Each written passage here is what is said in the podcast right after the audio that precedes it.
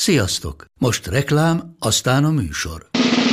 A műsor, valamint az élményekkel teli utazások, személyre szabott ajánlatok és állandó kedvezmények támogatója a Molmove hűségprogram. Nyisd meg a Molmove appot a profilodba belépve, add meg a Sport TV promóciós kódot, és tankolj Molevo és Evo Plus üzemanyagjainkból 15 forint per liter kedvezménnyel. Ne feledd, a Sport TV promókóddal most még jobban megéri Molmove tagnak lenni. Vége a reklámnak, jön a műsor. Azt írja nekem agresszív módon, hogy Galuska rögzíti a hívet. Igen.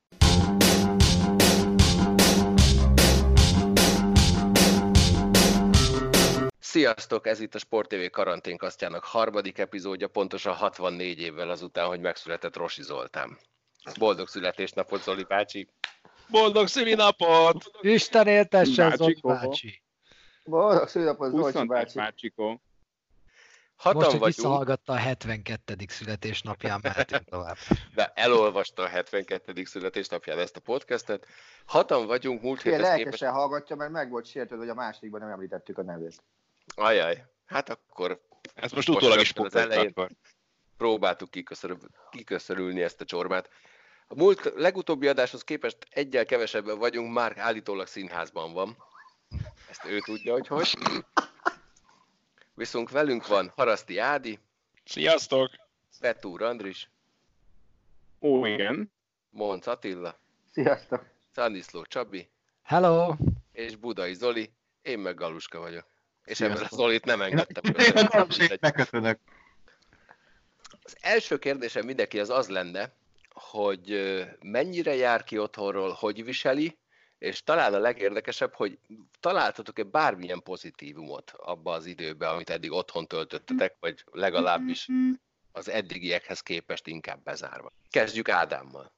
Én eddig mindig nagyon pozitívan nyilatkoztam erről, meg ez szerencsére továbbra is így van, szóval mondjuk tényleg nyilván a karanténkasznak is köszönhetően, de egy, csinálok még egy pár ilyen hasonló dolgot, meg ráadásul alakulnak is folyamatosan ilyen hasonló jellegű dolgok, amik jönnek, úgyhogy igazából szerencsére nem unatkozom, annyira voltam azért kint, hogy például itt nem messze tőlünk van egy ilyen street workout park, ahol lehet azért húzockodni egy ilyen dolgot csinálni, tehát ilyen testedzés jelleggel azért már voltam kint, szerencsére nagyon sokan nem jártak arra, úgyhogy én hála az égnek tényleg lekopogom ko- továbbra is így abszolút jókedvűen tengetem a napjaimat, meg a pozitívum meg tényleg az, hogy, hogy nálunk is van egy csomó ilyen kezdeményezés, meg látom is, hogy abban bízom, hogy például a podcast műfaj, mint olyan, az ezután az egész herce után jóval elfogadottabb, meg hétköznapibb lesz, mint eddig volt. Nem tudom, hogy te hány podcastet követsz, de én mostanában azt vettem észre, hogy a magyar podcastek az elmúlt egy hétben kezdtek eltűnedezni az új adásaikkal. Nem nagyon egyébként, azt hozzá kell tennem, hogy bár mondjuk most pont több időm van nyilván ilyenekkel is foglalkozni, de én meg pont azt vettem észre, hogy tűntek fel újabbak viszont. Tehát, hogy most mindenki úgy érzi, hogy érdemes ebbe belevágni, de valóban egyébként igen, ilyen tendencia is feltűnik. Azért nem tudom, minek köszönhető egyébként. Nem például, mi, az, mi például kétszer annyi adásra jelentkeztük az előző héten Baumstar TV barátommal, mint egyébként szoktuk. Persze, mert mi tá- ti távolról csináljátok, és alapvetően Aha. egy csomóan azt szeretik, hogyha összeülnek, látják egymást, és azok, mintha eltűnnének, amit én nagyon sajnálok, mert a kedvenceim például ilyenek. Mi is így szoktuk csinálni, tehát mi is mindig, legtöbbször nálam, de van, hogy bent a Sport TV-ben ülünk össze, aztán mi most álltunk át csak a- erre a Skype dologra egyébként, úgyhogy azért nekünk is ilyen szempontból más, mint szokott lenni. Andris, te hogy vagy? Találtál bármilyen pozitívumot az elmúlt egy hétben?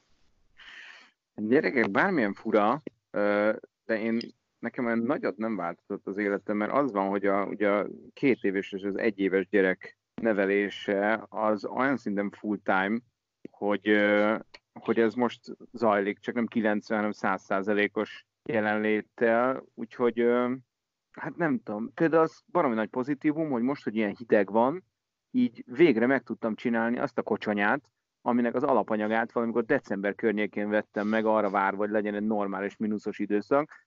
Úgyhogy most én kijöttem a teraszra, és itt úgy nézem őket, mint aki a paradicsom palántáit növeli, vagy neveli, hogy, hogy, hogy itt dermede már a cucc, és hogy a füldarabok szépen a tetején megállnak-e, vagy majd lesüllyednek az aljára. Tehát ez például óriási pozitívum. Tehát Körülbelül ennyiről tudok beszámolni. Leszereltem a gyerek rácsos ágy elől a rácsot, és ettől megőrült, és üldözöm a lakásban, és így van sport. De esküszöm nektek, hogy semmi másról nem tudok beszámolni. mert ez hát, őrület van a négy fal között, de tényleg, és egyébként nem megyek sehova.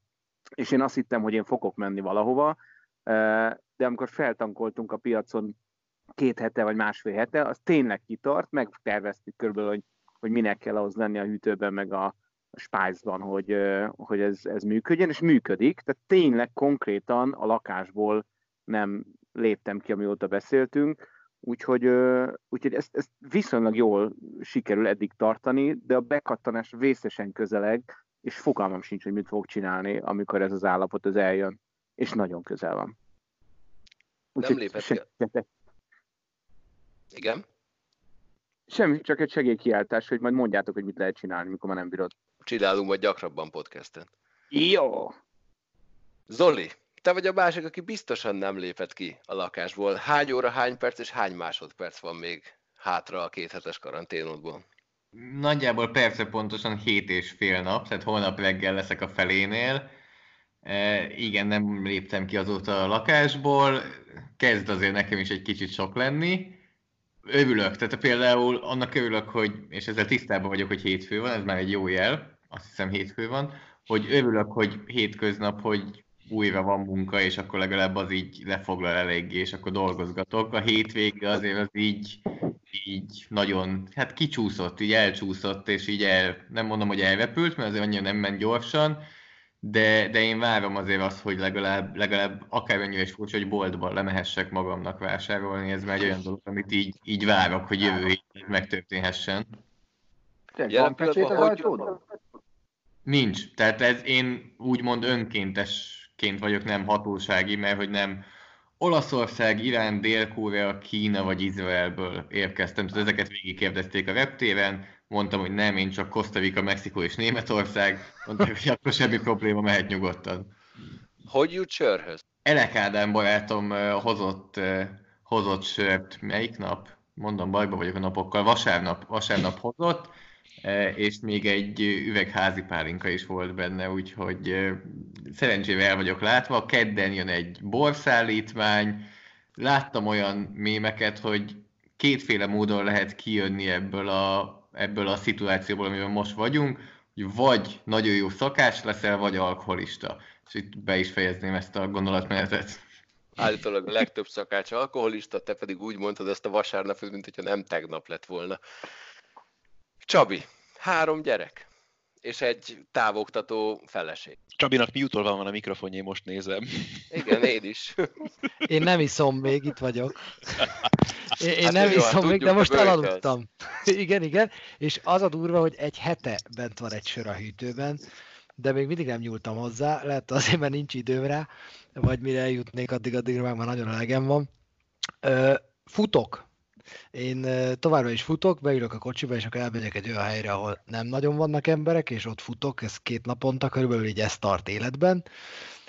Én is voltam a konyhában a héten, mert nekem meg a fiam névnapjára mindenféle családi lebetegedés miatt nekem kellett valami, meg ugye cukrászdák mindenféle zárva, úgyhogy nekem kellett valami süteményt pattintani, ami jól sikerült, életemben körülbelül először, tehát én eddig tényleg csak sörért jártam körülbelül a konyhába, úgyhogy egész jó nagyon vagyok. szép, kókusztekers, nem? Szé, aha, az, az, az, az, az szép. Nagyon, nagyon jól nézett ki. Szép, hát, jó? Jó. finom is volt, finom is volt. Ugye, én bátor vagyok, én az Attila zserbóját is megkóstoltam, a tiédet is megkóstolnám. jó, figyeljetek, ennek a hülyeségnek véget csinálok egyet, jó? És viszem. Jó, arra iszunk. Attila, te hogy vagy? Figyelj, jobban, mint mondjuk másfél héttel ezelőtt. Ugye, én reggelente az egyetlen probléma az a nem alvás, tehát uh, hat után eddig egyszer bírtam felkelni az elmúlt 11 napból, az össz negyed, öt köz, negyed hat közötti időszakos kelés volt, de aztán utána elmegyek egy 5 kilométeres sétára, amiben most már bele-belefutok, úgyhogy októberben tudom teljesíteni azt, a, amit megfogadtam, hogy 5 kilométert le fogok futni végre egybe. Ez egy nagyon fontos cél. Egyébként lehet, hogy ebből most már 10 lesz. Annyi, annyi, annyi Ford kaptál. Hát le, akkor lesz majd 10 perc, az még azért odébb van. Én az öttel bőven beírném, hogyha azt meg... Attila, ha bár nálad tartunk. Milyen hmm. újdonságokra számíthat? Ami legmeglepőbb és talán legjobb hír az, hogy uh, talán fennállásunk során először engedte meg az NFL azt, hogy egy idényt megismételjünk egy az egyben. Tehát most elkezdjük ezen a héten a, az ismétléseket ugye az előző szezon nyitó meccsével, a Green Bay Chicago volt, ha jól emlékszem. Uh-huh. Alig Igen. várom, kiváló meccs volt. Így van, és onnantól kezdve hetente legalább két meccset fogunk közvetíteni. Erre ugyanazzal a kommentárral, tehát Ricsi ugyanúgy fogja a Kansas meccseit kommentálni, ahogy eddig. Sajnos az újra felmondás ez nem engedélyezett, de, de bízunk benne, hogy egy, a meccsek egy részét azt már békeidőben tudjuk sugározni nyáron, amikor már élő események is vannak. Ez mellett vettünk, azt hiszem szintén sporttörténeti, sport TV történeti eseményként először favágó versenysorozatot, ami hát magam is kíváncsian várom, hogy abból mi fog kisülni. Nagyon várom az olyan lelkes kommentátorokat, mint Fülöp Laci, akik ebből mit fognak kihozni, azt, azt nem merek bele gondolni, de, de hamarosan elkövetkezik. De egyébként nagyon régóta szeretnék egy olyan műsort, ahol a Lacit leítatjuk előtte. Én azt hittem a darts olyan? Tömény sporttörténelem? Úgy. És, mi, várj, és, és mit, mit közvetítsen, vagy az már minden? Bármit, bármit. Az a lényeg, hogy igyon előtte, és ne legyen előtte író. Na jó, de az, az utóbbi az nem szokott fenyegetni. Jó, hát mi olvast itt? Na, menjünk tovább avval, hogy miközben Attila elmondta, hogy lesznek NFL meccsek, ez marha jó, csinálunk majd mindenféle best of összeállítást, azt szeretném kérni, hogy írjátok meg, hogy ti milyen típusú összeállításokat néznétek meg legszívesebben, nem csak NFL, bármilyen más sportákból, mi meg majd igyekszünk saját keretekeink belül elkészíteni. Aztán ennek a szónak volt-e értelme, azt nem tudom, de mindegy. Nem. Nem. nem. Oké. Okay. Ebben legalább mindenki egyetért. Legutóbbi találkozásunk óta egy újabb eseményt töröltek, ez a májusi jégkorong világbajnokság, ahol az a, érdekes dolog is előállt, hogy a jelenlegi rendező Svájc nem rendezhet jövőre, nem rendezhet két év múlva. Azt mondták, hogy a következő lett és fehér orosz rendezés, illetve az utána következő finn rendezés már olyan stádiumban van, hogy nem vehetik el tőle. Tehát legközelebb 2023-ban van esélye arra, hogy rendezzen, de a következő üres dátum az igazából 2026 mennyire törhet meg ez egy, egy ország szövetségét és rendezőt az, hogy valamire készül éveken keresztül, aztán utána azt mondják, hogy bocs, nincs. Valaki mondja majd nagyont. Hát Svájcot nem fogja. De én, én, én csodálom a hoki szövetséget. Tehát én nagyon szeretem egyébként, hogy dolgoznak. Én nem hiszem, hogy van még egy olyan nemzetközi szövetség, amelyik annyira bátran innovatív lenne, mint a hoki. Én ezt a Divízió 1-es rendszert, ezt eleve imádom, hogy, hogy tudnak kvázi ilyen B-C csoportos dolgokból olyan eseményeket csinálni, ami, a, amit minimum egy, de inkább négy vagy öt nemzet élvez elképesztően, hogy ennyire előre tervezik a világbajnokságokat, ennyire előre kötik a tévés szerződéseket, tehát szerintem egy elképesztő jó szövetség ez. Nem hiszem, hogy Svájcot ez nagyon megrángatná. Biztos, hogy szörnyen bosszantó, de szerintem azért mondjuk a japánok most jobban törik a fejüket nál. Talán nagyon töri még a fejét Kovács Zoli, aki a Magyar Jégkorong Szövetségnek volt főtitkár majd közel 20 évig, aki ezen a jégkorong világbajnokságon kaphatott volna a kiemelkedő jégkorongért tett munkájáért egy körülbelül jégkorong Hall of Fame-mel egyenértékű díjat, amit így nem tud majd személyesen átvenni. Úgyhogy az is egy borzasztó dolog lehet, hogy kapsz valamit, amiért borzalmasan megdolgoztál, és utána még talán meg sem tapsolnak úgy igazán. Pedig borzalmasan megérdemelni. Hogy, hogy pont ezt akartam mondani, hogy méltó körülmények között ez meg fog majd történni, mert én kíváncsi vagyok a véleményetekre, meg hogy tudtok-e tényleg hasonló méretű, meg hasonló eredményeket elérő sportágakból hasonló sportvezetőket mondani. Nekem van egy olyan emlékem Zolival kapcsolatban, ami szerintem mindent elmond azzal kapcsolatban, hogy ő hogyan végezte a munkáját. Pontos évszámot nem tudnék hirtelen mondani, de Pet Cortina volt a szövetségi kapitány, Zalaegerszegen voltunk jégcsarnokavató mérkőzésen, azt hiszem, hogy a hollandokkal játszottunk, de ez talán annyira nem is fontos. Amikor a mérkőzés előtt a szövetség főtitkára adja a kezedbe a meccsnek a jegyzőkönyvét. Érted? Mert hogy arra járt, és hozta és gondolt rád. És miért? Mi csak, nem tudom, négy perces összefoglalót csináltunk azt hiszem a meccsből, vagy valami ilyesmi. De hogy tényleg ennyire minden, tehát minden, mindenre is hajlandó volt, azt hiszem ezért a sportágért itt Magyarországon, és rengeteg munkája van abban, amit a jégkorongosok elértek itt az utóbbi évtizedekben. Igen, meg az, hogy egyáltalán a jégkorong bekerült. Tehát a, a Zoli álma volt annak idején, valamikor a 2000-es évek közepén, hogy ugyan, hozzuk már egyszer ide Kanadát. Hmm. És tudom, hogy borzalmasan sokan mondták neki, hogy de hát miért jó az, hogy ide jön valaki, amelyik 8-9 góllal megveri a magyar válogatottat, és az Zoli azt mondta, hogy hozzuk ide, hidd el, teltház lesz mindenhol, és végül is az ő munkája volt az, és, és végül neki lett igaz azzal, hogy idehozta Kanadát, a svéd válogatottat, Finnországot, és, és akkor még tényleg a Paplászló sportarénában volt teltházzal jégkorong meccs, most meg tudjuk, hogy hol nincs. Hát óriás volt az életem egyik legnagyobb élmény volt egyébként az a meccs is a Paplászló, Paplászlóban rendezett is, de hát amit meg csak a sportévén keresztül láttam annak idején, ugye a, a nem is akkora kanadai nevekből még ugye akkor nem is tudom, hogy milyen néven futott, de hát simán kanadai válogatottként érkeztek ugye a Fehérvári mérkőzésre is. Uh-huh hogy annak idején, tehát hogy, és ott is tényleg ott a lépcsők alatt álltak emberek, és nézték a meccset, annyira volt tele a Fehérvári jégcsarnok, úgyhogy igen, volt értelme szerencsére. Igen, arra, szerep is egy komplett marketing gépezet is rá volt gyógyulva, tehát, és minden tervezhető volt benne évről évre, amennyire én visszaemlékszem. Tehát tudtad, hogy mikor jön egy évbe egy nagy csapat, tudtad, hogy mikor van a, a VB, meg, meg a figurák is nagyon frankók voltak benne. Abszolút. Hú, hát az a csapat meg az a másik, igen. Lehetett szeretni őket. Nem kicsit. Úgyhogy én nagyon gratulálok Kovács Zolinak, borzalmasan megérdemelte, és tényleg nagyon-nagyon szeretném, hogy, hogy legyen egy olyan lehetősége, amikor odaállhat, mondhat egy rövid beszédet, megkapja a saját díját, és borzalmasan megtapsolja mindenki, aki ott van.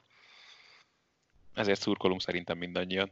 Így, így. Japánban is szurkolnak valaminek hogy legyen olimpia tisztességes körülmények között, mert amikor legutóbb beszéltünk, akkor az olimpia még nagy-nagy kérdőjel volt, utána az Egyesült Államok atlétái és úszói is jelente, jelezték, hogy azért jó lenne ezt elhalasztani, majd Kanada és Ausztrália ennél tovább bent közölt, hogy semmiképpen nem vesz részt a 2020-as Tokiói játékokon.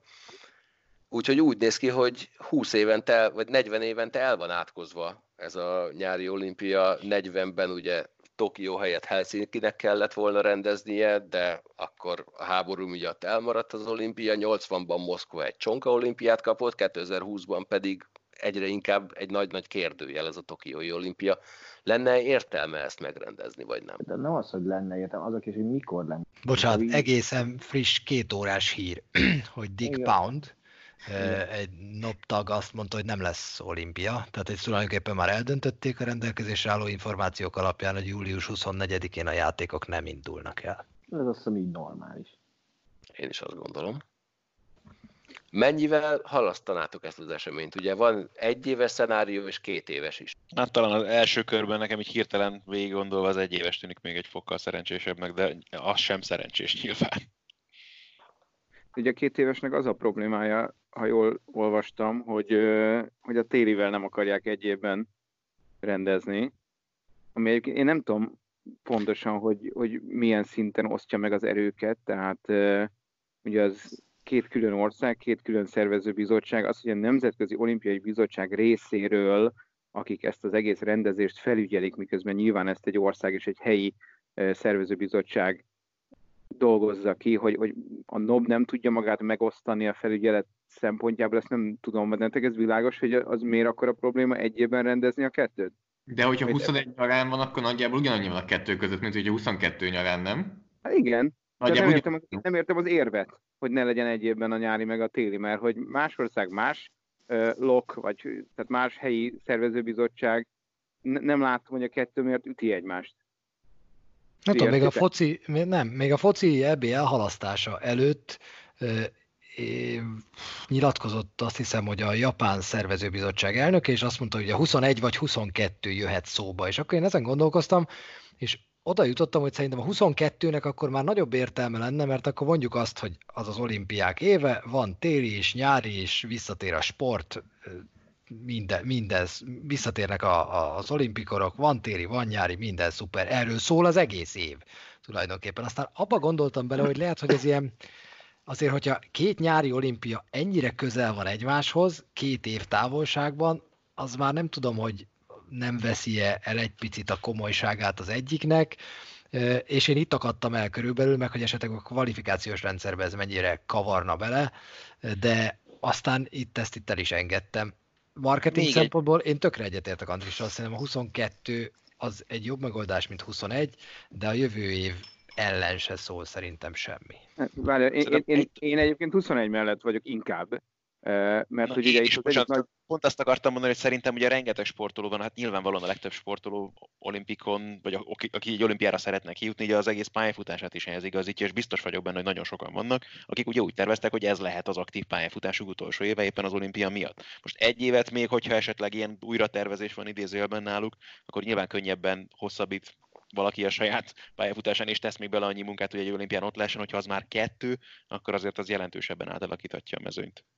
Ez egy nagyon fontos ér, tehát nekem is ez az egyik érvem 21 mellett. A másik pedig az, hogy ugye van, ez egy, van a négy éves ciklus, nyilván sportáganként különbözik, hogy mikor tól számítanak pontszerző versenynek bizonyos versenyek, mikor tól lehet kvalifikálni. 22 az már félő, hogy bizonyos sportágaknál belecsúszna a, a 24-es kvalifikációba, a 21 az még sokkal inkább tartozik ehhez, és valóban az, hogy aki 38 évesen még egyszer rágyúrna egy olimpiára, az még egy évet rá tud dobni, hogy annyira az erőviszonyok nem rendeződnek át. Tehát aki mondjuk 20-ban esélyes, az nagy eséllyel 21-ben is ott lesz, és 22 az még egy év, és még egyel nehezebb. Szóval én abszolút 21 párti vagyok, ha ez nem derült volna ki, akkor lehet, hogy rosszul fogalmaztam.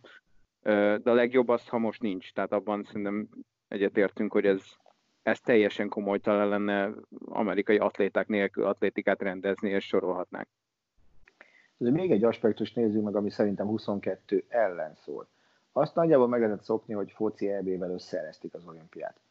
De nyári olimpiát foci VB-vel összeereszteni.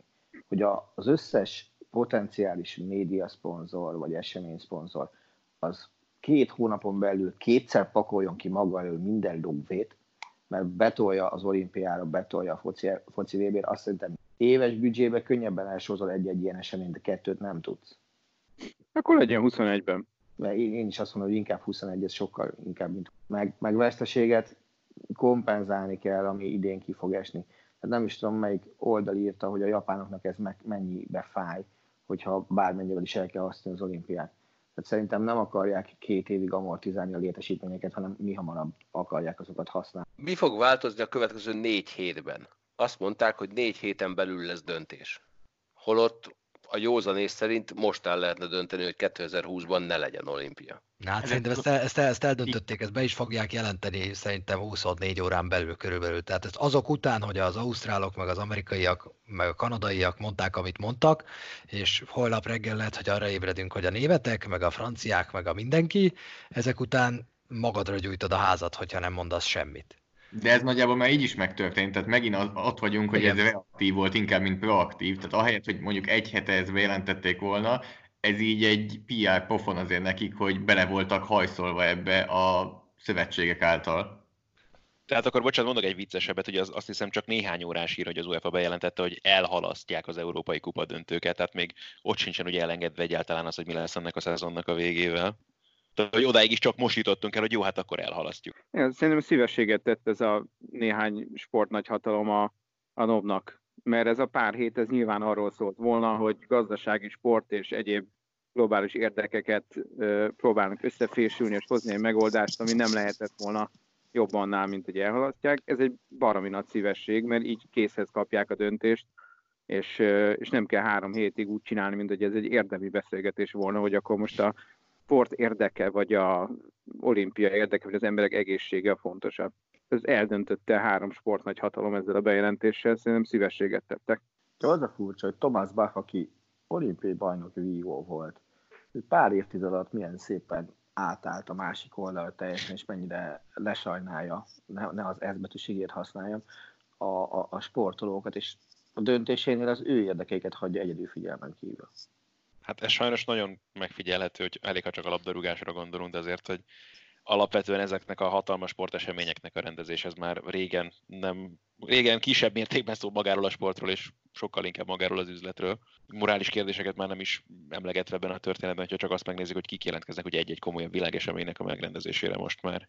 És milyen célra. Az, hogy Pekingben téli olimpia lesz három év, vagy két év. Meg hát nézzék, nézzétek meg azt is, hogy a, azért a prognózisok egyre hosszabb ö, lefolyásról árulkodnak, tehát ha jól olvastam ma, picit kevés idő van, hogy ilyen gyors olvasásra megyek végig a cikkeken, de New York polgármestere, ahol ugye óriási probléma van, tehát olyan gócpont, ami így város szinten talán csak észak-olasz városokban látható, már 4-9 hónapról beszél a karantén lehetséges időszakáról, tehát amikor ezek el tudnak hangzani, akkor már az a játék, ami a, ugye úgy kezdtük, hogy két hónap, így magunknak is ezt mondtuk, hogy kb. két hónap, és akkor lehetett sakkozni, hogy akkor mi van, ha május közepén, mi van, ha május végén újraindul az élet, de, de ez ilyen 4-9 hónapos prognózisokkal szerintem ez, ez, ez most már lehetetlen, és még pár nap, és mindenki rá fog jönni, vagy ha ez nem rájönni való, akkor, akkor, akkor legalább gondolkodni fog rajta, hogy ez a két hónap ez lehet, hogy túl optimista becslés volt,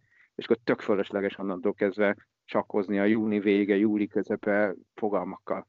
Viszont, hogyha így toljuk már kifelé, akkor pedig ez lehet az egyetlen észszerű érv, mert azt hiszem mindenki itt most 2021-et mondott, 22 mellett, hogy az biztonságosabb, hogy meg tudják akkor rendezni, és nem akarnak megint mindent belefektetni abba, hogy 21-ben megpróbálják, amikor lehet, hogy benne van a pakliba, hogy újra kell egyet tolni. De amúgy én se látok nagyon észszerű érvet, amellett, hogy 22 legyen 21 helyett. Arra látok-e bármi esélyt, hogy ez az olimpia elmarad? Nem. Azt nem lehet meg. Sem anyagi, sem egyéb okokból. Tehát nem csináltad azt meg, hogy 8 évig nincs, az csak háború. Bizonyos szempontból ez szinte úgy néz ki, mint hogy háború lenne. De én is azt gondolom, hogy ezt, ezt nem lehet megtenni abba, valószínűleg még Japán is teljesen belerokkanna.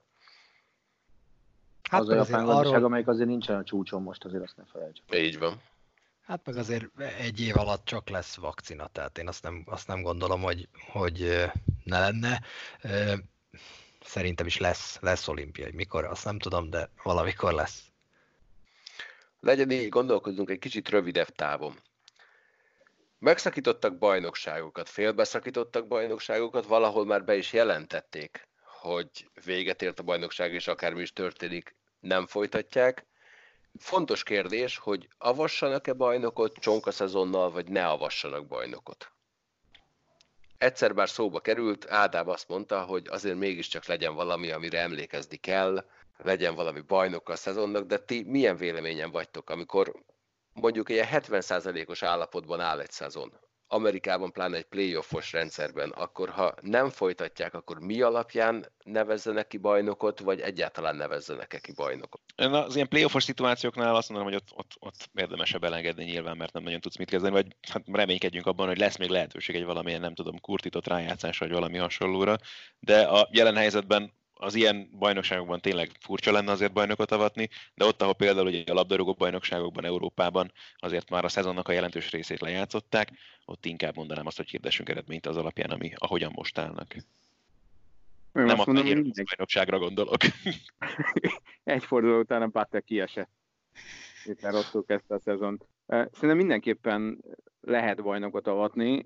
Ugye egyrészt az nyilván technikai kérdés, hogy hogy a következő évi kupaindulásokról mindenféle látvány és labda sportákban különben nem lehet dönteni. Másrészt pedig azért van arra precedens, ha gondoljunk csak a mondjuk a Forma 1-es versenyekre, Így hogyha van. bármilyen okból leintenek egy futamot, akkor azt, ugye van erre egy szabály, hogy a hány százalékát kell a versenytávnak ahhoz teljesíteni, hogy ez egy érvényes végeredmény lehessen. Mondjuk a 70 százalék az a Forma 1-ben már oké, okay, most itt nem vagy teljesen 70, 70, 75 alatt fél pontokat osztanak. Igen, igen, fél pontokat most igen de hogy, de hogy hajlandóak azt mondani. Tehát egyrészt, ha ez egy szűk szegmens is a sportnak, de ilyen van, hogy leintenek egy futamot piros zászlóval, és az a végeredmény, ami volt. Másrészt pedig ugye az a kérdés, nyilván most a legeklatásabb példa mondjuk a Liverpool, hogy ki mondaná, hogy a Liverpool ne legyen bajnok, vagy ne lenne bajnok, de inkább én ezt megfordítanám. Tehát az a csapat, amelyik szorosabb bajnokságban üldöz egy másikat, az nyilván nem mondaná azt, hogy akkor inkább engem kiáltsanak ki, mert úgy nézem, hogy megelőztem volna Interként a Juventus-t, vagy fordítva. Tehát igazából én nem látom, hogy mi szól az ellen, hogy legyen egy bajnok, azzal nem sérül az akkori második, harmadik és negyedik helyezett, mert hiszen ugyanolyan elvek alapján dőlt ez el, van benne tehetetlenségi faktor, mely szerint nem volt már esélyed előzni, ki tudja, hogy ki lett volna feljutó a másodosztályból, ki tudja, hogy akkor is kiestél volna, ha is szerezheted a pontokat, de mégis uh, Forma 1, és egyébként is szerintem nincs, aki azt mondaná, hogy a harmadik helyzet csapat akkor ne bólincson rá a saját harmadik helyére. És inkább mondjuk azt, hogy ez olyan ez a szezon, mint a meg se történt volna. Akkor már történjen meg. Azért kérdezem ezt elsősorban, mert például az 1982-es Washington Redskins, amelyik egy 16 helyett 9 meccses alapszakasz után szerezte meg a bajnoki címet, ott éppen az NFL-ben a játékosok sztrájkoltak. Csillag van a bajnoki címük mellett, és általában azok, akik utálják a Washington Redskins-t, és ez nagyjából szerintem a Washington kívül mindenkire igaz, azt mondják, hogy az nem is bajnoki cím. És mondjuk az angoloknál az egyértelmű, a Liverpool 25 ponttal vezeti a bajnokságot, de mondjuk a spanyoloknál, ahol a Barcelona éppen kettővel megy a Real előtt, ott ez vajon mennyire lesz vitatárgya, vagy fog érdemes egyáltalán avval foglalkozni, hogy ebben bárki vitatkozik, hogy ez bárki maximális, de hogy az egyébként is alap, tehát nem kérdés, hogy pláne, hogyha erről a két táborról van szó, akkor ott bármi lehet, és szoktak is vitázni. Én mondanám, hogy töröljük az egész szezon, de aztán a Juventus visszaelőzte a Lációt, úgyhogy szerintem Olaszországban is lehet bajnokot hirdetni bárra. De szerintem egy, egy nagyon fontos kérdéshez érkeztünk, mert a, valóban szét kell választani szerintem is a bajnoki rendszereket, meg a playoff rendszereket, és a bajnoki rendszerekben simán lehet szerintem ilyen 70-75 százaléknál bajnokot hirdetni, a playoffban meg nekem az az egy mondat maradt meg Adam Silvertől, amit már itt is elmondtam, hogy az emberek 99%-a nem az arénákban követi a sporteseményeket. Egy százalék, fociban lehet, hogy kettő, három, az a rajongó, világszerte, ha megnézed, aki ott van a helyszínen a mérkőzéseken. A többiek mind valamilyen médiumon keresztül fogyasztanak. És én egyre inkább azt látom, hogy minden egyes szövetség afelé halad, és most már úgy kezdenek körvonalazódni ezek a tervek, hogy hogyan lehet valahogy nézők nélkül, a játékosokat izolálva, a lehető legrövidebb időn belül, de befejezni valahogy ezt a bajnokságot. És ezt kell valahogy kitalálni. Szerintem nem lehetetlen ad abszurdum európai futballbajnokságokban sem, hogy ezt meg lehessen csinálni. Egy, mondjuk egy, egy NBA rájátszást nézek, ott meg, ott meg tök egyértelmű, hogy ezt meg lehet csinálni. Úgyhogy az remélem, hogy ez alakul. De mondjuk az miért igazságosabb, hogy a Liverpoolnak, amely tényszerűen kb. bajnoknak mondható, miért kelljen még bárkivel playoffot játszania azért, hogy bajnok legyen? Tehát, hogy az legalább annyira igazságtalan, mint mondjuk egy szoros bajnokságban, a németben, az olaszban vagy a spanyolban azt mondani, hogy két pont a diffi, ne, Csabi szétválasztott, hogy nem, mások, ahol szét kell választani, a bajnoki rendszerben bajnokot kell hirdetni, a playoffot meg le kell játszani a ja. amerikai típusú playoff rendszerű ja, bajnokságokban. Én is így gondolom, hogy most, hogy lezárjuk a bajnokságot, és bajnoknak kihirdetjük a Liverpool, anyagilag viszont a tabella másik végén pedig azért még nagyobb a, a hatása annak, hogy mi történik. Tehát ott van most a West Ham, a Watford és a Bournemouth, mindhárman 27 ponttal, de a Bournemouth jelenleg kiesik. Akkor bemaradjanak, vagy az alsó három kiesik, tehát hol zárod le ezt a bajnokságot? Ott, hogy aki nem megy tönkre, az marad bent körülbelül. Tehát, hogyha nem tudod folytatni ezt a bajnokságot, irgalmatlan összegeket kell visszafizetni. Akár a Premier League-re gondolok, akár a Bundesliga-ra gondolok, akár a La Liga-ra gondolok. Tehát ott valószínűleg a kieső helyeket azt az élet fogja megoldani. Ez valami egészen elképesztő adat, hogyha a Premier League nem folytatódik, akkor a ligának 576 millió fontot kell visszafizetni a televízió csatornáknak, akik nem közvetíthetik így az utolsó fordulókat. Hát, nyilván nem véletlen az sem, hogy a német liga halelnöke nyilatkozott ma délelőtt, és ő már olyan extrém szenáriókat vázolt fel a folytatásra, mint hogy központi karantént kéne felállítani a játékosoknak, és, a, és, és amint lehet játszani, vagy azt sem tartja kizártnak, hogy, hogy egy helyszínen több meccset lejátszani egymás után ugyanazon a napon. De szerintem ez, lesz. E, ezek, ezek fognak megtörténni.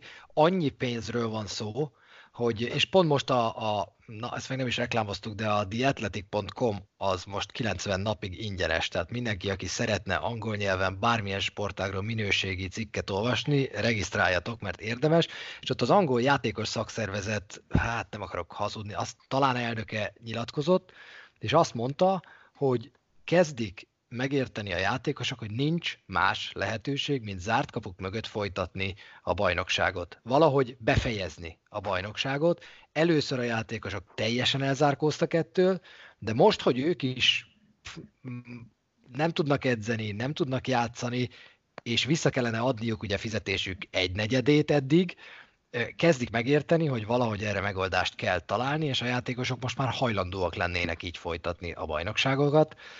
Szerintem úgy körülbelül ez lesz, hogy megvizsgáljak mindenkit, ha mindenki rendben van, izolálják a csapatot, a csapatokat, és valami gyors tornarendszerben nyitott kérdéseket el kell dönteni. Hát akkor tényleg az egész ott kezdődik, hogy be kell gyűjteni minden játékost, és akkor egy 14 napos összkarantén után lehet elkezdeni ezt, nem? És akkor ez egy valóságsó gyakorlatilag. Ez egy valóságsó, igen. Amire egyébként a tévés jogokat el lehet adni, és kiválóan lehet kompenzálni azokat, akik esetleg azt gondolják, hogy 500 millió fontot kell visszaadni. Ami egyébként nyilván abszurd szintén. Én valahol azt gondolom, Svájc, Tokió, Premier League és a többi helyszín kapcsán, hogy valamiféle közös anyagi felelősségvállalásra szükség van. Én nem látom azt helyesnek, vagy akár még reálisnak sem, hogy ahogy játékosok lemondanak kényszerű, ugye ott van a, a Sion, láttátok ti is, hogy ajánlottak a svájci csapat tagjainak egy fizetéscsökkentést, vagy ha nem, akkor el lehet menni, 90 el is mentek. Tehát valahol mindenkinek valamiről le kell mondani, és én azt gondolom, hogy a tévétársaságoknak ugyanúgy részesei kell, hogy legyenek egy, egy ilyen közös alkunak, hogy az az egész könnyebb legyen, mert a tévétársaságnak nem érdeke, hogy megölje a Premier League-et, mert és ezt mi is pontosan tudjuk, valahol abból él. Tehát a tévének onnan van nézője, hogy benne futballoznak a Premier League csapatok, tehát nem érdeke, hogy megölje én, én valahol azt hiszem, hogy, hogy ahogy a játékosok a saját szerződésükből, a tévétársaságból saját szerződésükből, a rendező országok, legyen szó Final Four-ról, olimpiáról, hoki VB-ről, valahol mindenkinek ebből muszáj lesz engednie. Szerintem ez egyfajta ilyen etikai védség, és, és olyan, olyan image rombolás, hogyha valaki ragaszkodik az, hogy kérem az 590 millió fontomat, mert ez van ideírva, amit szerintem még, még nem is biztos, hogy, hogy jól fogadna. Hát morálisan nyilván aki megteheti, az ott fog segíteni, ahol tud, vagy gondolnám én ezt, de sokan nem fogják tudni ugyanígy megtenni, gondolom én a tévétársaságok közül sem, és nyilván ott sem ha ezen múlik, hogy mondjam, tehát hogy biztos vagyok benne, hogy senki nem fog itt a teljes totális pénzösszegre igényt tartani ilyen szempontból, ameddig erre lehetősége van, de ott sok cégnek szintén múlhat akár a fennállása is azon majd, hogy mi lesz akkor ezzel a pénzzel. Hiszen pontosan azzal, hogy elmaradnak azok a műsorok, amik egyébként mentek volna a Premier League mérkőzése kapcsán például, az abból származó reklámbevételekre sem tudnak számítani, hiszen egyébként sincsen, vagy egyre kevesebb hirdető lesz nyilvánvalóan, minél tovább tart ez az egész sajnos. Attila, nekünk mennyi zsé jár vissza a Bundesligától? Hát figyelj, ez nyilván minden, minden tárgyalásnak a, a, a kérdése. Hát ez, én az, azt gondolom egyébként, hogy Európában az eddig olvasottak alapján talán a legelszántabb az a Bundesliga a folytatásra. Tehát még, még, még a Premier League-nél elszántabb pillanatnyilag, amiket olvasok. Illetve itt van a, a leghomogénabb kezelés annak a kérdésnek is, hogy igen, le kell mondani fizetésről. Tehát ma például a Dortmund jelentette be, hogy, hogy a játékosokkal nagyjából megvan az egyesség, ami úgy néz ki, hogy ha a szezon itt véget ér, akkor testületileg 20% a mínusz, ha folytatódik a szezon, akkor meg 10 a, a fizetésekből. De a vezérkar, akár mondjuk Vácke elnököt nézem, és mondjuk bezárom a sort Favre edzővel, ők már mindannyian jelezték, hogy egy, egy jelentős szemmel is jól látható 6, de inkább 7 számügyi összegről fognak lemondani. És például mit csinál a Dortmund a 80 ezer dühöngő bérletesével? Vagy, és akkor ez vonatkozik nyilván minden csapatra, tehát a kluboknak, a bérletesek számára is el kell kezdeni visszafizetni? Vajon? Nem tudom, nem tudom, hogy melyik országban hogy néz ki a bérletet. Mit válasz papíron azért, hogy eladod a bérletet?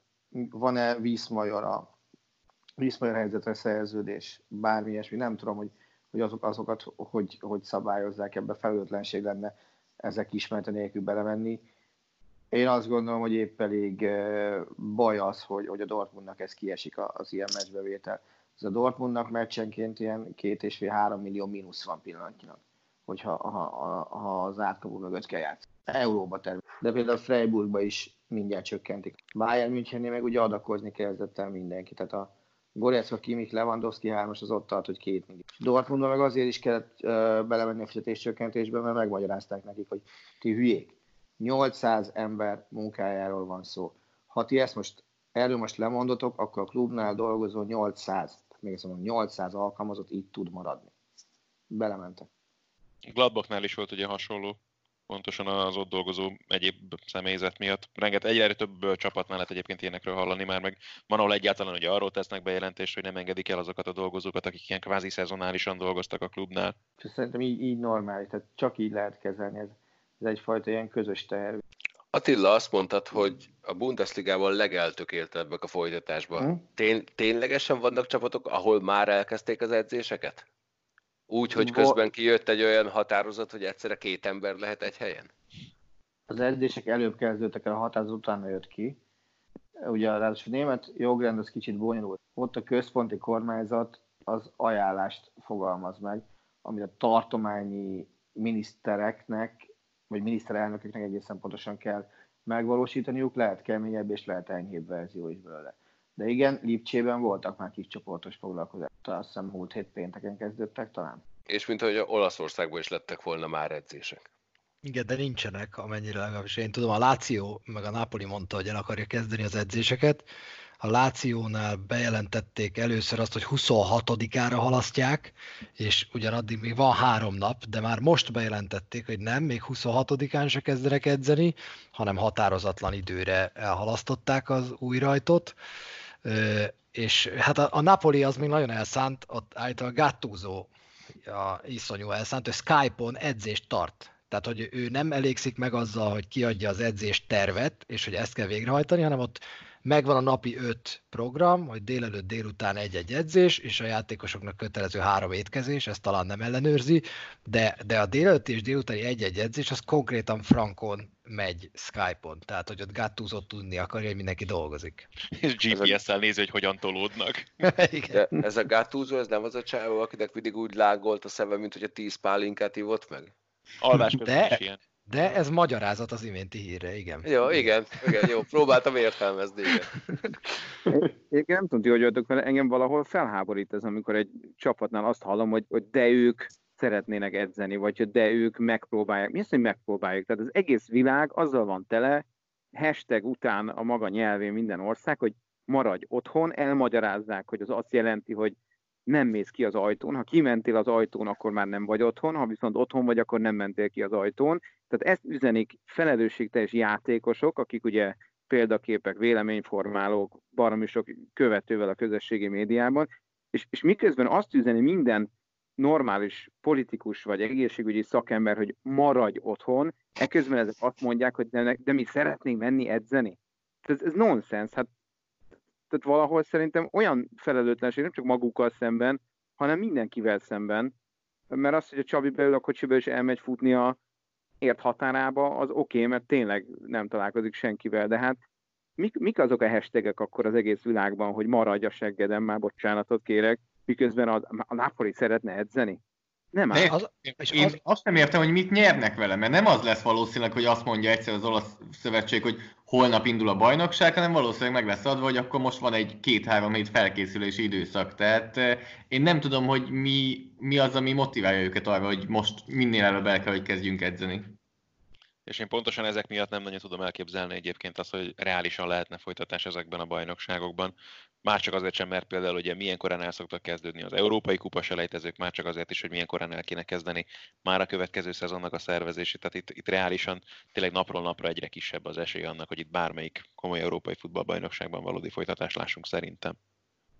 És hát az olaszok egyébként, tehát hogy ők már szegények a késő reagálásban, meg az össze-vissza beszélésből már levizsgáztak, de náluk az a baj, hogy most meg nem mondom, hogy kicsoda, de az biztos, hogy egy felelős sportvezetőnek feltették azt a kérdést, amit az Andris az imént feltett, és azt válaszolta, hogy a csapatok döntik el, hogy mikor kezdik újra az edzéseket. Tehát, hogy nincs egy központi irányító szerv, amelyik azt mondaná nekik, a Liga, vagy az Olasz Labdarúgó Szövetség, vagy az Olimpiai Bizottság, vagy a kormány, vagy nem tudom kicsoda, hogy gyerekek, nem edzetek. Értitek? Mert sokkal károsabb üzenet ez annál, Így van. mint hogy egy csapat elkezdi az edzéseket, mert ez azt üzeni, hogy ezt a szart nem kell komolyan venni.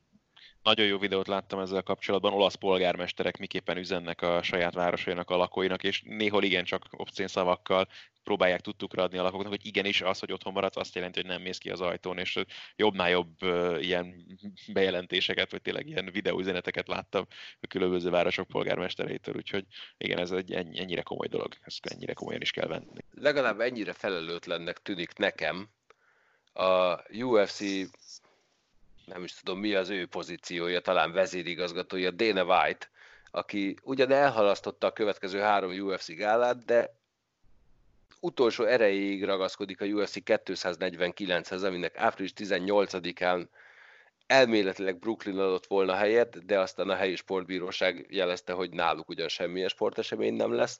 Ez lenne a Nurmagomedov Tony Ferguson meccs, amit már négyszer elhalasztottak, ez lenne az ötödik alkalom, hogy megpróbálják megszervezni, és Dana White azt mondta, hogy bármilyen körülmények között ő ezt hajlandó megrendezni, ha ezen a meccsen csak tíz ember lesz a teremben, akkor is meg akarja csinálni, mert az nem lehet, hogy az elmaradjon. Ez mennyire felelőtlen dolog, szerintem borzalmasan. Abszolút. Az előbb részletezett okokból fakadóan.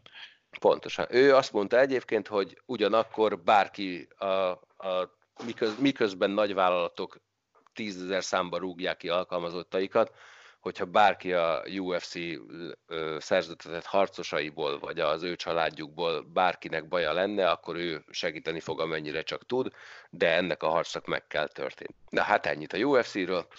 Nem, nem, nem, nem, nem, egy picit, mert, mert, mert igazából amit Dana White mond, most az egy dolog, hogy mit mond, és hogyan mondja. Ez két különböző dolog. De amit mond, vagyis, hogy ők akarnak rendezni egy olyan televíziós gálát, amit ugyan nézők nélkül rendeznek, de élőben a televízió közvetíti, és az egész világ látja, és így neki nem kerül veszélybe az idei 300 millió dollárja az ESPN-től, az igazából az, amerre mindegyik liga szeretne tartani, csak nekik sokkal nehezebb, mert nem két bunyost kell összeengedniük, hanem csapatokat kell valahogy rajtra készé varázsolni. És a másik azért az, hogy belegondolsz ebbe a helyzetbe, jön egy élő sportesemény, az azért tudna dobni a hangulaton. És nyilván csak úgy lehet, hogy a maximális kontroll van egy de, de gondolj bele abban magad, hogy akár csak mondjuk mimit éreznénk, hogy vége lenne megint valami narancsága szar, 5-6 hét. Ezt nem ezzel kellett elérni. Nézzél Netflixet. Tehát azt kéne megérteni, hogy ezt mind megszívtuk. Mind megszívtuk. És akkor most tényleg csak a sportvilágán belül maradok. A szövetségek, a klubok, a nézők, a sportriporterek mind megszívtuk. Számomra mindenki, aki próbálja kevésbé megszívni, az persze tök jó, mi is, ahogyan az elhangzott, próbálunk valamiféle műsorokat itthonról készíteni, hogy, hogy valami történjen, de nekem, aki ezt túltolja, hogy már pedig én nem vagyok hajlandó megszívni, egy bizonyos szinten túl, az rettenetesen visszás. Az nem vállalja be, amit mindenkinek be kell. Én abszolút ezen állok, tehát mennyivel lesz jobb az embereknek attól, hogyha megnéznek egy ilyen meccset, és utána azt fogják mondani mindenki másról, hogy hát figyelj, hogyha ők meg tudták csinálni, akkor ti miért nem? Persze, és ez milyen, tehát egy, egy ilyen, ilyen bunyó, amit tényleg ennyire várnának, és ennyi ideje próbálják tető alá hozni, és akkor ezt is nézők nélkül. Tehát most oké, okay, megint értem persze, hogy nem ott csak alacsony százalék, stb., de eleve egy meccsnek is a hangulat, tehát mennyire elveszi már az.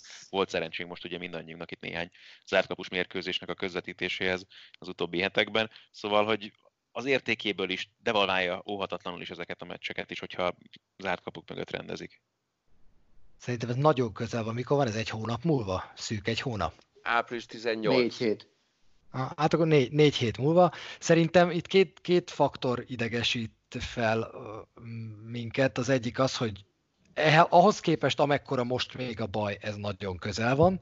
A másik meg azt, hogy kimondja, mert Dana White-nak nem hiszed el, hogy ő biztonságosan képes megrendezni egy ilyen gálát. De ha Adam hát Silver bocsánat. kiáll három hét múlva, és azt mondja, hogy Mind találtunk egy kopasz. megoldást arra, hogy, nov- hogy május közepétől június elejétől folytatódjon az NBA, és le fogunk játszani egy rájátszást úgy, hogy ez biztonságos lesz, és a világon ezt mindenki követheti a televízióban, akkor viszont azt fogjuk mondani, hogy ezek profik. De csak egy dolog jutott eszembe egy hirtelenjében erről az egész UFC-s történetről, hogy ugye azért is mondjuk azt, hogy kell meggátolnunk a fertőzésnek a terjedését, hiszen ugye minden egyes beteg, akinél komplikációk merülnek fel a koronavírus miatt, olyas valakitől veszel egy akár intenzív osztályi ágyat, akinek egyébként jóval nagyobb lenne az esély a túlélésre egy autóbaleset, egy szívinfarktus, akármi egyéb más kapcsán. Na most, hogyha teszem azt egy UFC meccsen, valaki alaposan megsérül és mondjuk intenzív osztályra kerülne, mert ez nyilván benne van a pakliban minden egyes mérkőzésen, akkor ugye megint ugyanez a kérdés merül fel. Tehát, hogy ilyen szempontból is felelőtlenség lenne valahol ezt most jelen körülmény. Hát abszolút, meg hát ugye ez az a sportág, ahol aztán tényleg minimális az, az, hogy el tudod kerülni a kontaktot. Tehát itt azért abszolút. egymáson fetrengedek perceken keresztül egy pici alsó nadrágba, tehát ez a fürdőnadrágos férfiak verekszenek egymásra a sport. Abszolút. Rossz ember mondta a rosszkor és a rossz sportágban, de más baj nincs vele. De hát általában a UFC az ezt szokta összehozni. Na mindegy. Térjünk vissza Tom Bradyhez egy kicsit kijött ez a kép, amikor ő aláírja a 30 milliós szerződését a Tampa Bay buccaneers -szel. Nem tudom, hogy láttátok-e az Instagramon. Szerintem valami közös levélből el is küldted volna. Uh, Nekem okay. volt szerencsém hozzá, az biztos. Mi volt az első reakciótok? Nekem az, hogy miért a konyhába? Hát én, én, én megpróbáltam belenagyítani, hogy el tudom olvasni az első oldalt, bevallom. De ott még csak az van, hogy felperes, ja nem. Nem, ott volt a Attilában bízom, hogy hát a... aláhúzott ezt. Én Attilában bízom, hogy hát a vissza tud rá emlékezni, hogy melyik NB1-es futballistának vagy edzőnek volt olyan szerződés aláírása, amikor csak mímelték az aláírást, és nekem úgy denek, hogy ez mint hogy a Fradinál lett volna, de hogy valami magyar futballcsapatnál volt ilyen sztori, hogy csak el játszották, mint hogy aláírták volna tollal a szerződést, és üresen maradtak a papírlapok, valamilyen, nem tudom, ez, ez, valami, ez nincs így meg, de, de az a baj, hogy simán elhiszek minden legendát a, a magyar futball múltjából. Ami, ami amikor írtad ezt, Galus, hogy miért lehetett az, hogy így készült ez a kép, meg hogy mennyire tényleg furcsa, hogy egy ilyen kép. Az egyetlen, amire tudtam gondolni, amikor így gondolkoztam rajta, hogy azért ez a szög, mert hogy más szögből esetleg látszik, hogy hol lakik New Yorkban. Ez az egyetlen, amire tudtam gondolni, hogy ne látszódjon, hogy hol lakik Tom Brady, de tényleg azért ez, hogy így a konyhában írja alá a szerződést, amire most mindenki várt az elmúlt két hétben, az eléggé furcsán jött ki. Jó, de ennek meg, megvan mind, szintén ugyanez az üzenet, amit ugye Andris számon kér azokon, akik edzeni akarnak jelen körülmények között, hogy igen, nem menjél haza, jelen, vagy nem menjél el otthonról. Tehát jelen pillanatban, ha ilyen szerződést kell aláírnod, akkor is ezt otthon és a négy fal között kell megtenned. Lelöktem az Mondjuk elmented volna nappaliba valóban. Igen. Ti hol írnátok alá a 30 millió szerződéseteket? Bárhol. A, a bárhol nem válasz, igen. Oké, okay. múlt héten, öf, múlt héten, az már múlt héten volt, jó. Múlt héten túlszaladtunk azon a kijelentésen, amikor én azt mondtam, hogy számomra Tom Brady minden idők legjobb sportolója. Számotokra ki? Kezdjük mondjuk Ádámmal. Sok név Indokla, Indoklást kér, egy, jó, de csak egyet lehet mondani, és mondd meg, hogy milyen ö, szempontok alapján döntöttél. És akkor nekem Roger Federer az, aki most így hirtelenjében. Egyszerűen csak azért, amiért az ember tényleg egyrészt a szívemhez közel áll, egyrészt a teljesítménye miatt is, amit ilyen hosszú távon és ekkora, tényleg ilyen szinten tudott és tud fenntartani, szerencsére még talán mondhatjuk jelen időben, hogy a mai napig, hogy emellé ő tényleg milyen ember, hogy milyen példamutató, akár családapa is, és uh, ahogyan akár tényleg nyilatkozik hat nyelven, hogyha szükség úgy hozzá, és a többi, és a többi, és hogy tényleg egy olyas valakiről beszélünk az ő esetében, akiről nagyon nehéz nem szuperlatívuszokban beszélni. Azért örülök, hogy őt mondod egyébként, mert, mert én hát lassan egy éve folytatom ezt a vitát így jövő emberekkel, hogy számomra Tom Brady az, bármennyire is nem szerettem a New England Patriotsot nagyon-nagyon hosszú időn keresztül, és Roger Federer volt az egyetlen, akire azt mondtam, hogy oké, okay, elfogadtam. Andris? De, de ugyanakkor meg miért fogadtad el?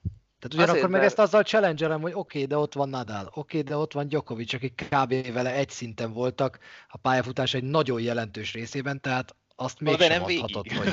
Azért, de azt... nem jó, oké. Okay. Azért, mert nekem és hogy a, felveszi a, a... velük a versenyt. Tehát jött egy új generáció, és még, még mindig tudja velük tartani a tempót, hogyha szükség úgy hozza.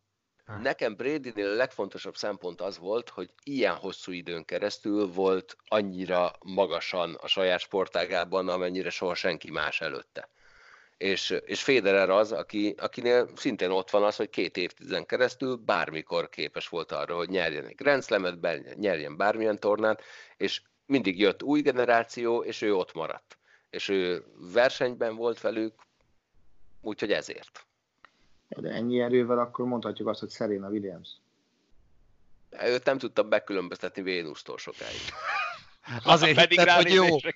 Pont azért. Hát ő, neki azt hiszem egy Grand Slam győzelem hiányzik a minden. Na, tehát ez hiányzik. Bradynek, nem hiányzik az egy Super Bowl gyűrű a minden idők rekordjához. A volt verseny csúcs azért azt hiszem Szerinája, jól, jól emlékszem. Jó, rendben. Tehát, tehát és ő, ő, is azért most már mennyi másfél évtizede van ott körülbelül? Attila, őt tartod minden idők legjobb sportolójának? Hát, ha, ha válaszolom kéne, akkor, akkor nyilván az ilyen, ilyen személyes elkövetések, akkor előbb mondanám azért Féderert. De, uh-huh. de hideg, hideg fejjel lehet, hogy azt mondom. Oké. Okay. Andris? Nekem is lett volna egy Federeres tippem. Uh, igazából sok, sok név jár a fejemben, és igazából még pici segítséget kérek, mielőtt kimondom, hogy ti amúgy miben gondolkodtok. Mert nyilván egyrészt fontos, hogy mit csinált, amíg sportolt, az oké. Okay. Mennyi ideig sportolt, ebben szerintem megegyeztünk nagyjából, hogy ez, ez valami fontos. Például nálam ez, ez érv Usain Bolt ellen. Nem mint a Fedle, őt akartam volna mondani, de ugye, abba hagyta, uh, nyilván tudjuk, hogy hány világcsúcs fűződik a nevéhez, de, de valahogy mégis az az érzésed, hogy, hogy nincs ez a fajta időtlen 20 éves pályafutás, persze nem is lehet feltétlenül sprinternél, ami, ami erre jogosítja, és egy picit az az érzésem, hogy, hogy az is számíthatna a döntésnél, hogy, hogy mi történt vele, miután az egész abba maradt. Ami persze tudom, összességében nem számít, tehát attól valaki nem lesz kisebb sportoló, mert utána 20 évig elitta az agyát, és végül egy öregek otthonában szegényen uh, ott pusztult. De, de valahogy nyilván én azért húzok picit megint csak a Federer típusú sportolók felé, mert, mert, mert érzem azt, hogy, hogy a személyisége is korszakot határoz meg, nem csak az a teljesítmény, amit letett, úgyhogy így első ötletem nekem is Federer volt, de ha már ezt mondtátok, ha már a tenisz környékén vagyunk, akkor ugye borzasztó nehéz egy focistát kellene mondani, és akkor valahol az az érzésem, hogy egyrészt lehet gondolkodni a, a mostani két nagy ember között, vagy lehet visszamenni mondjuk Pelé, Pelé, Pelé és Maradona irányába, és akkor, akkor ha már a labdarúgás, hát nem is minden sportok fölött, mert itt nyilván mindenki leszedi a fejemet, de akkor, akkor legyen Pelé mondjuk a, világbajnoki címekkel, az ezer fölött szerzett góllal, és a, úgy, ahogy van egy országra és egy globusra gyakorolt hatásával, ami talán, talán még nagyobb, mint amit most Messi és Ronaldo kapcsán érzünk, de ezt majd még nyilván egy, egy pár évtized kell, mire ezt meglátjuk, hogy valójában ők voltak a labdarúgásnak, de talán e pillanatban még felét senki sem múlt a fölül a tekintetben. Nekem ebben azt tetszik, hogy kimondtad azt, hogy a sportágra gyakorolt hatása, nekem ez az egyetlen egy dolog egyébként, ami Brady-nél hiányzik. Tehát ő, ő, az ő nevéhez nem tartozik semmi, ami extrát tett volna hozzá az NFL-höz. Ő csak egy elképesztően jó játékos volt, 18 éven keresztül évről évre az egyik legjobb. Zoli. Akkor mi az a sportág? Mert ugye a Redgrave-et is nyugodtan lehetne mondani, de hát lássuk uh-huh. őszintén, hogy soha nem lesz egy evezős a világ valahol legjobb Igen. sportolója. Igen, ő, az ágyi hű mögött, az hadd kérdezzem meg, hogy Valentino Rosszira nem gondolt? Mondjuk az elmúlt öt év... gondoltam. Igen, de ott, ott, az is egy nehéz dolog mondjuk, mert akkor ilyet is fel lehetne hozni vele kapcsolatban, mondjuk akkor éppen ő mondjuk olyan csapatokban szerezte, vagy olyan csapatban szerezte, hogy aztán a világbajnoki címét, amely akkor éppen mindenki felett volt, de mondjuk benne legalább megvolt az, hogy akkor próbál tovább menni, meg amikor ugye elment egyáltalán a Williamshez mindezután, bár akkor az is az a csapat lett volna, ha nem úgy ér véget ugye neki a pályafutása meg az élete, ahogyan amelyik akkor éppen mindenki felett lett volna. A fekete autóba Isten volt. De hogy rossz is érdekes lehetne egyébként ebből a szempontból, de hogy hát neki is voltak azért érdekes húzások a pályafutása során, ami, ami sokak szemében megkérdőjelezi az ő tökéletes sportemberi mi volt. És mondjuk ebből a szempontból Senna is ugye egy érdekes felvetés lenne, mert hát azért neki sem volt minden teljesen tiszta és patyolat azért a pályafutása során, ami a döntéseit illeti a pályán. Csabi. Hát nekem is egyébként az első gondolatom, meg a második is, meg a harmadik is az Federer volt, de és amit felvetettetek az az, hogy a hányféle dolog mentén döntöd ezt el, hát nyilván korszakokat kell összehasonlítanod, sportágakat kell összehasonlítanod, személyiségeket kell összehasonlítanod, és aztán a végén úgyis azt szerint fogsz dönteni, hogy te melyiküket szereted a legjobban alapvetően. Tehát szerintem ezért húz, ezért húz mindenkinek Federer felé a szíve szerintem, az enyém is. Én két nevet dobnék még be. Az egyikkel egyébként nagyon nehéz versenyezni, és hogyha arról beszélünk egyébként, hogy most aktív sportolókat próbálunk akár csak tíz éve visszavonult sportolókhoz is hasonlítani, akkor már megjelenhet az első piros zászló, hogy ez nem fair, mert mennyivel tovább húzhatják most a pályafutásokat sportolók, mint akkor, mennyivel több segítséget kapnak ehhez. A fene tudja, hogy azok mire lettek volna képesek, hogyha ilyen orvosi eszközök, stb. rendelkezésükre áll. Az egyik név az Michael Jordané. Itt ö, minden szentnek maga felé hajlik a keze, kosárlabdázó, és egy érv van, amivel rohadt nehéz vitatkozni, ez a 6-ból 6. Amikor az a vita előkerül, hogy ki minden idők legjobb kosarasa, akkor azt a vitát mindig ez az adat zárja le. Tehát erre nincs olyan érv, hogy valaki hatszor eljut a döntőbe, ahol ráadásul négy meccset kell nyerni, és egyszer se jön le vesztesen a pályáról. Ez egy olyan érv, amivel nagyon nehéz vitatkozni. A másik név az Michael Phelps én nálam, akinél szintén azért vannak kérdőjelek, emberi kérdőjelek, de basszus, minden idők legeredményesebb olimpikonjáról beszélünk.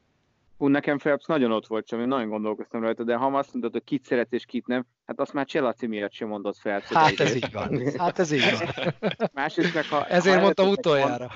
Van, az a spekuláció előttetek van, amelyben az ő arc szerkezete, vagy nem tudom, álcsont szerkezetének az átalakulását tagalták, és azt, hogy ez esetleg milyen szerek hatására nem úgy néz ki az ember, mint hogy elkezdett kinézni fiatalabb korában, akkor persze, az, az nem, nem tudod, hogy elég tiszta.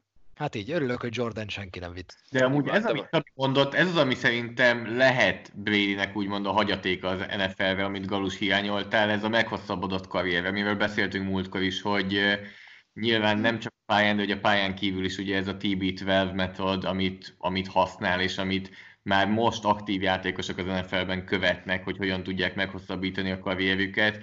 Tehát ez, ez lehet még egy plusz, de amúgy nálam is nagyjából, amit Galus elmondtál, hogy az elmúlt négy-öt év az, ami, ami oda teszi brady hogy nem nagyon lehet vitatkozni azon, hogy NFL-ben minden idők legjobbja, és megint itt is kategóriákat lehet nézni, hogy például én azt gondolom, hogy már most van az NFL-ben nála tehetségesebb játékos, de az, hogy ennyire sokáig tudta ezen a szinten hozni ezt a, ezt a teljesítményt, az az, ami minimum a többi NFL játékos fölé emeli őt, onnantól meg a többi az már tényleg, tényleg szubjektív, és hogy Csabi is mondja, hogy mindenkinek maga felé, úgyhogy én akkor emiatt azért brady fogom mondani így is.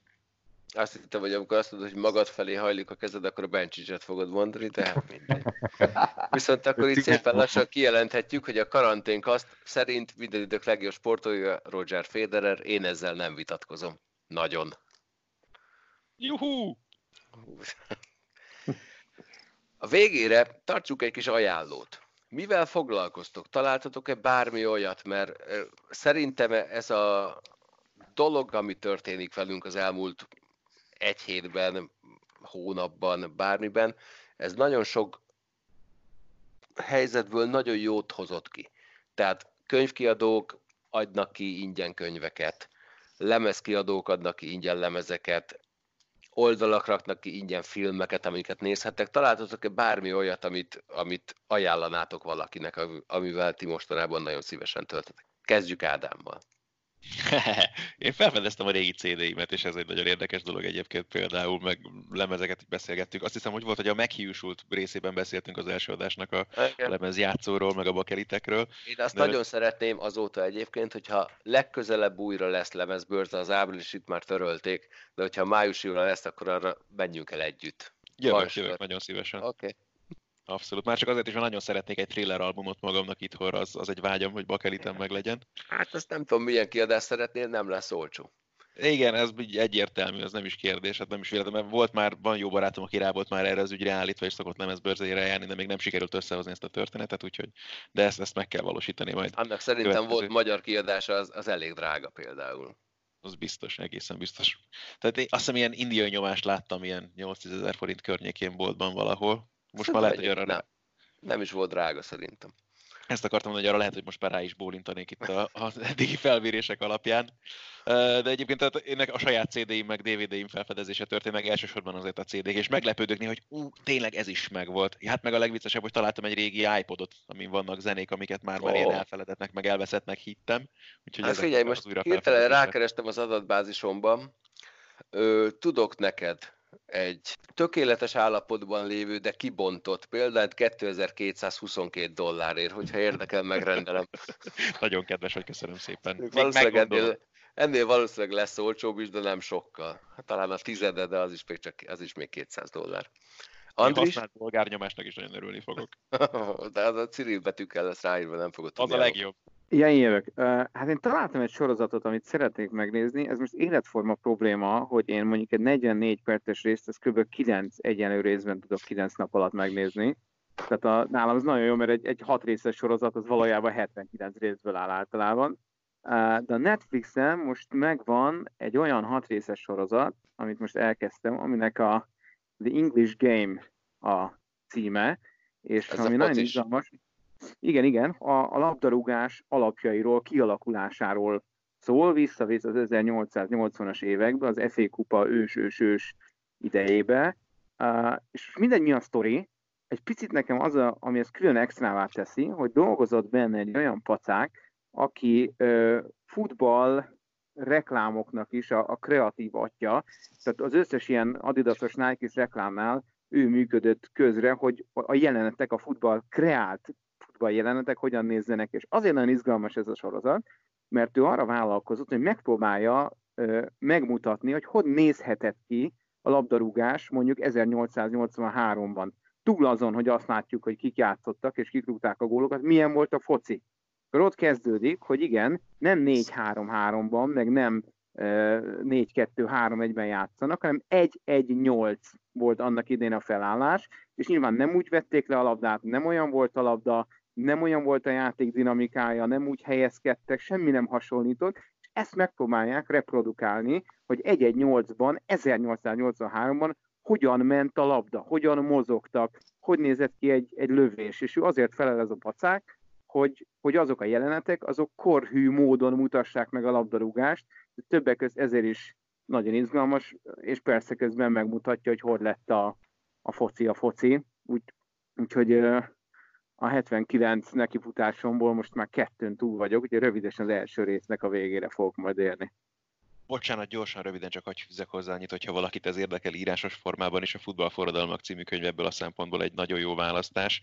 Uh, ami, ami erről szól, ugye ennek az angol címe Inverting the Pyramid, arra utalva, amit Andris is kiemelt, hogy hogy nézett ki régen a játék, és hogy hogy fordult meg, hogyan jutottunk el az egy hátvédtől odáig, hogy most már jó esetben van még egy center, de sok helyen már az se feltétlenül a pályán, úgyhogy azt, azt mindenkinek ajánlom tényleg nagyon a figyelmébe, mert ezt a, ezt a folyamatot írja le nagyon jól. Ráadásul az a Jonathan Wilson volt a szerzője, aki meg szerintem az egyik legjobb futballal foglalkozó újságíró. Csabi, mit nézel, hallgatsz? Hallgatásból teljesen így, hogy nem kell jönnöm, mennem a városba a napi két-két és fél órát, így hallgatásban teljesen el vagyok maradva minden szempontból nézni mostanában szintén kevesebbet, inkább most játszom esténként, most elkezdtem újra fifázni, viszont most olvasok, késő este meg olvasok, és egy nagyon-nagyon jó könyvet találtam. angolul van, az a címe, hogy A Season with Verona, és Tim Parks írta egy angol szerző, aki azt hiszem, hogy a 90-es évektől egészen tavalyig Milánóban tanított egy egyetemen, és egyszer elhatározta, hogy egy szezonban végigköveti a Verona labdarúgó csapatát. És ugye Verona egy nagyon érdekes olasz város, amelyiket elég ilyen idegen gyűlölőnek, szóval az egy kemény magot.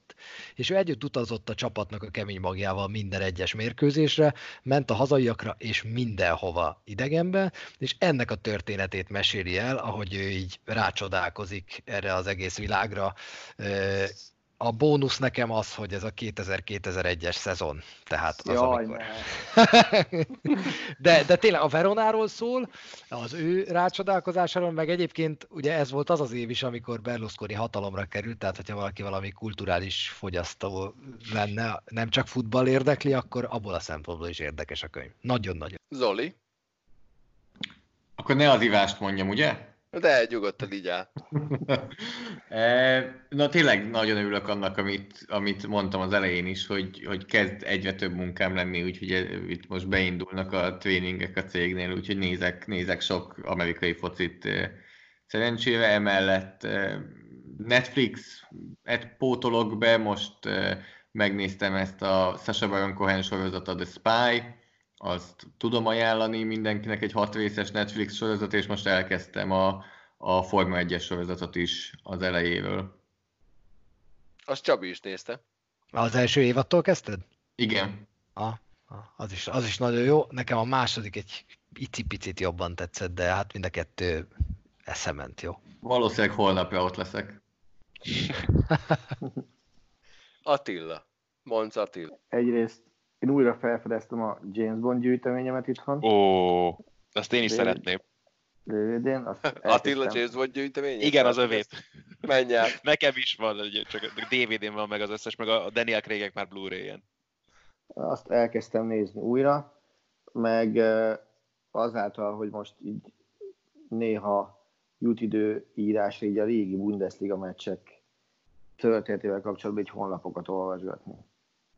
Tehát, hogy, hogy mit tudom én, most ma azt olvastam el, meg majd előbb-utóbb meg is írom, hogy, a, hogy a, amikor 2001-ben a Bayern úgy lett bajnok, hogy a Patrick Anderson szabadrugás góljával 94. percben, azt, azt nem is tudtam, hogy Gelsenkirchenben konkrétan a tévéadásban bemondták, hogy lefújták a Bayern meccset, és elindult a tűzijáték, és, és, és azért volt az a kommentátor bemondta, meg a pályaszél riporter, hogy vége. És ugye a kapus, aki védett akkor a HSV-ban, hogy a Sákétől szerepelt kölcsönben, ő nyelte be azt a szabadrúgást. Úgyhogy, úgyhogy ilyeneket olvasgatok, hát ha sikerül egy, egy-egy ilyenből valami. Én azt hittem, hogy 2001-ben a Colorado Avalanche volt a bajnok, de ez most mindegy. Az én ajánlatom pedig az, hogy a Magyar Rádiónak az archívumában kiraktak elképesztő mennyiségű és elképesztően jó minőségű hangjátékokat, például az én egyik kedvencemet Sánta Ferenc 5. pecsétjét, amiből a Fábri Zontán filmet is ajánlom, a Sánta Ferenc könyvet is ajánlom, és a Magyar Rádió hangjátéket is ajánlom. Ezeket most mind meg lehet hallgatni, olvasni ingyenesen az interneten. Köszönhetően annak a helyzetnek, amiben vagyunk. Ezt nem tudom, hogy mennyire lehet megköszönni, bár remélem, hogy az emberiség tanul majd ebből, és minden marha jó lesz. Én köszönöm mindennyiatoknak, hogy itt voltatok. Csütörtökön este találkozunk, ez a hallgatóknak péntek reggel lesz. Sziasztok! Sziasztok! Sziasztok! Sziasztok. A műsor a Béton partnere.